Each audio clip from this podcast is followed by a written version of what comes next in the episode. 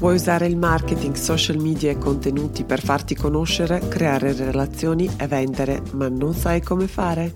Questo è il podcast per te. Sono Alexandra e semplifico il marketing.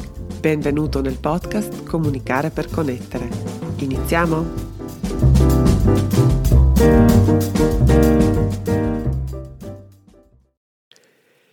Hey hey, benvenuto nella puntata numero 6 del podcast Comunicare per connettere.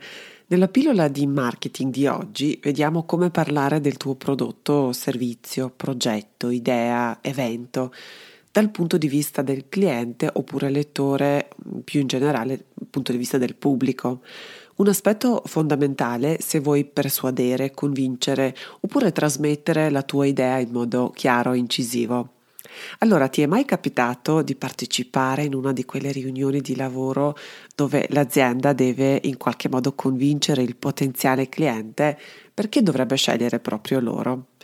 Allora, la dinamica che di solito si crea un po' è la seguente. L'incontro inizia con una dettagliata presentazione dell'azienda dal punto di vista storico, dei fondatori, dei clienti, delle partnership pre- prestigiose, poi vengono elencate tutte le competenze certificate dei dipendenti, poi si passa alle caratteristiche tecniche del prodotto o del servizio, farcite di dati, numeri, dettagli ed infine viene esposta o comunque l'azienda espone l'offerta economica. Alla fine di questa riunione il potenziale cliente che di solito non ha dubbi che l'azienda sia competente, però tuttavia non è convinta che sia la scelta giusta e vuoi sapere il perché? Perché l'azienda che si propone è talmente assorbita e di solito più attenta a fare una bella figura e quasi mai dimostra di aver capito quelle che sono le esigenze, le sfide oppure le soluzioni che cerca il cliente. E questo succede perché la maggior parte delle aziende vende le caratteristiche e non le soluzioni. La stessa cosa succede online, solo che in quel contesto per una serie di motivi tutto diventa un po' più evidente e purtroppo addirittura anche un po' più fastidioso. Basta dare uno sguardo ai siti web oppure ai profili social della maggior parte delle aziende e ritroveremo questa stessa dinamica un po' autocelebrativa. In questa puntata ti darò, come sempre, alcune indicazioni concrete, molto pratiche e molto semplici su come parlare del tuo prodotto e come presentarlo dal punto di vista del cliente che devi sapere approccia ogni interazione con un'azienda con una domanda in testa. Cosa puoi fare per me? E questo non è segno di arroganza oppure mh, mm, non è premeditato, è semplicemente il modo in cui funziona il nostro cervello quando incontriamo le persone oppure le realtà che non conosciamo e di cui non ci fidiamo. Ma prima di entrare nel vivo vorrei solo prendere pochi istanti per ringraziare di cuore a tutte le persone che fino adesso hanno ascoltato questo podcast. Le prime cinque puntate le ho registrate prima di lanciarlo, quindi ero guidata da questo grande entusiasmo per lo strumento che è podcast appunto, dal desiderio di condividere i contenuti e di aiutare il mio pubblico, ma altrettanto ero piena di dubbi, domande, incertezze. L'accoglienza che ha avuto il podcast e soprattutto i feedback che ho ricevuto mi hanno aiutato a capire ancora meglio su cosa devo concentrarmi e intendo fare proprio questo con le prossime puntate non saprete mai quanto apprezzi il tempo che dedicate all'ascolto e i vostri preziosissimi feedback. Mi piacerebbe davvero ringraziarvi uno ad uno e se avete voglia oppure qualche curiosità, suggerimento o semplicemente domanda, scrivetemi un'email oppure passate a salutarmi sui social. Mi trovate su Facebook, LinkedIn e Instagram.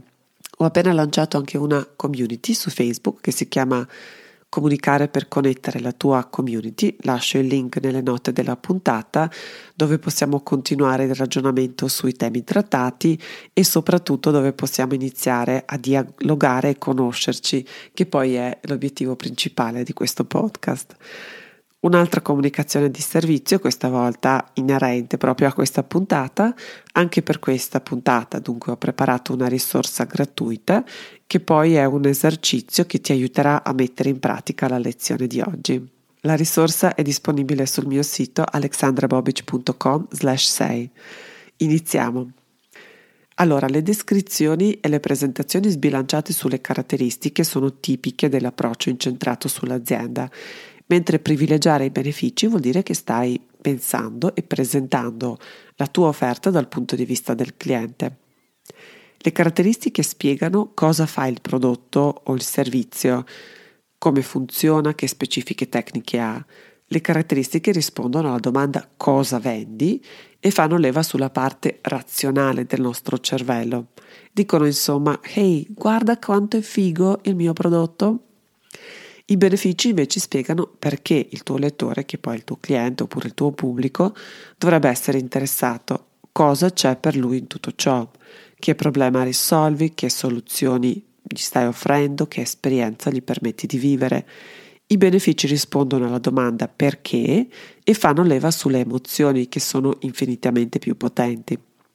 Per creare il messaggio che si basa sui benefici dovresti metterti nei panni del tuo cliente. Altrettanto per parlare dei benefici devi fare leva sulle emozioni e non sulla testa del lettore. Vediamo un esempio, anzi vediamo due esempi, ovvero due approcci a confronto, questi due app- approcci a confronto. Queste due descrizioni parlano di materassi, le ho trovate semplicemente digitando materassi su Google. La prima semplicemente elenca le caratteristiche, mentre la seconda si focalizza più sui benefici. Ok, pronti? Allora iniziamo. Questa è la presentazione numero 1. Materasso in latice con lastra monoblocco ad alta densità, super resistente, ortopedico, antiaccaro, ergonomico e a sette zone differen- differenziate. Oppure i nostri materassi consentono ai fianchi e alle spalle di affondare per lasciare la colonna vertebrale allineata per dormire bene. Dopo 100 prototipi, i nostri ingegneri hanno creato quattro strati di schiuma perfetti per un comfort senza pari. La maggior parte dei memory foam si surriscalda, non il nostro. Il nostro strato superiore a celle aperte per consentire il flusso d'aria per un sonno più fresco. Il primo esempio vende un materasso, con tutte le sue caratteristiche e dettagli tecnici posso anche decidere di, fi- di fidarmi che sia ottimo, ma c'è qualcosa che manca, non trovi? Il secondo invece vende riposo, il comfort, il piacere di una notte di sonno che rigenera ed è infinitamente più efficace. Questo approccio incentrato sul cliente si può implementare su tutta la comunicazione, a dire il vero sull'intera strategia di business. Lo puoi usare quando contatti i potenziali clienti, per i testi sul sito, per i post sui social media oppure per le mail di lavoro. Le famose cold mail oppure mail a freddo che mandano i commerciali quando contattano i potenziali clienti diventano subito più efficaci e subito più interessanti per le persone che le leggeranno. Ecco allora 5 consigli e poi in coda anche un sistema che ti aiuterà a implementare l'approccio incentrato sul cliente. Allora il mio primo consiglio è conosci la persona alla quale ti rivolgi e so che siamo solo alla sesta puntata e che devo aver ripetuto questa frase almeno altrettante volte, però è davvero così importante. Scrivere qualsiasi testo diventa semplice e il risultato più efficace se sai esattamente a chi ti rivolgi e chi è il tuo cliente ideale oppure la persona che leggerà questa descrizione o ascolterà la tua presentazione di come creare il profilo del tuo cliente ideale ne abbiamo parlato proprio nella puntata numero 5, quindi nella puntata precedente. L'idea di fondo è che devi conoscere il cliente ideale come il tuo miglior amico e che tutto quello che fai dovrebbe essere pensato per lui, quindi anche le presentazioni dei tuoi prodotti oppure dei tuoi servizi. I profili vaghi, di nuovo, per esempio, uomo 50 anni, manager non sono ammesse perché non ti permettono di raggiungere questo livello di chiarezza che richiede questo esercizio o comunque questa modalità, questo approccio. Il secondo consiglio è descrivi il contesto per rimanere in tema dei materassi. Usa le parole per ricreare nella testa del tuo lettore proprio l'immagine e la sensazione del piacere in cui dopo una lunga giornata di lavoro finalmente arriverà il momento per riposare su un materasso progettato per garantire un sonno confortevole e rigenerante. Cerca di rendere viva questa immagine, questa soluzione e di trasformarla, di, di anticipare la trasformazione nella testa del tuo cliente. Terzo consiglio, appunto, è anticipa le domande. Di nuovo ci torna utile il profilo del cliente.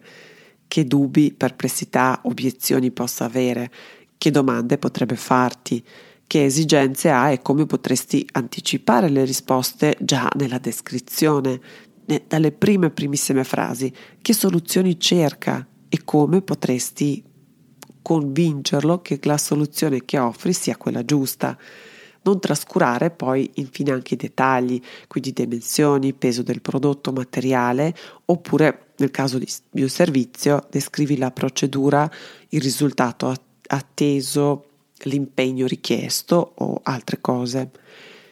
Molto importante, soprattutto online, soprattutto se ti esprimi in forma, forma scritta, rispettare anche la gerarchia, quindi inizia sempre con quello che sono i benefici per poi scendere più nel dettaglio.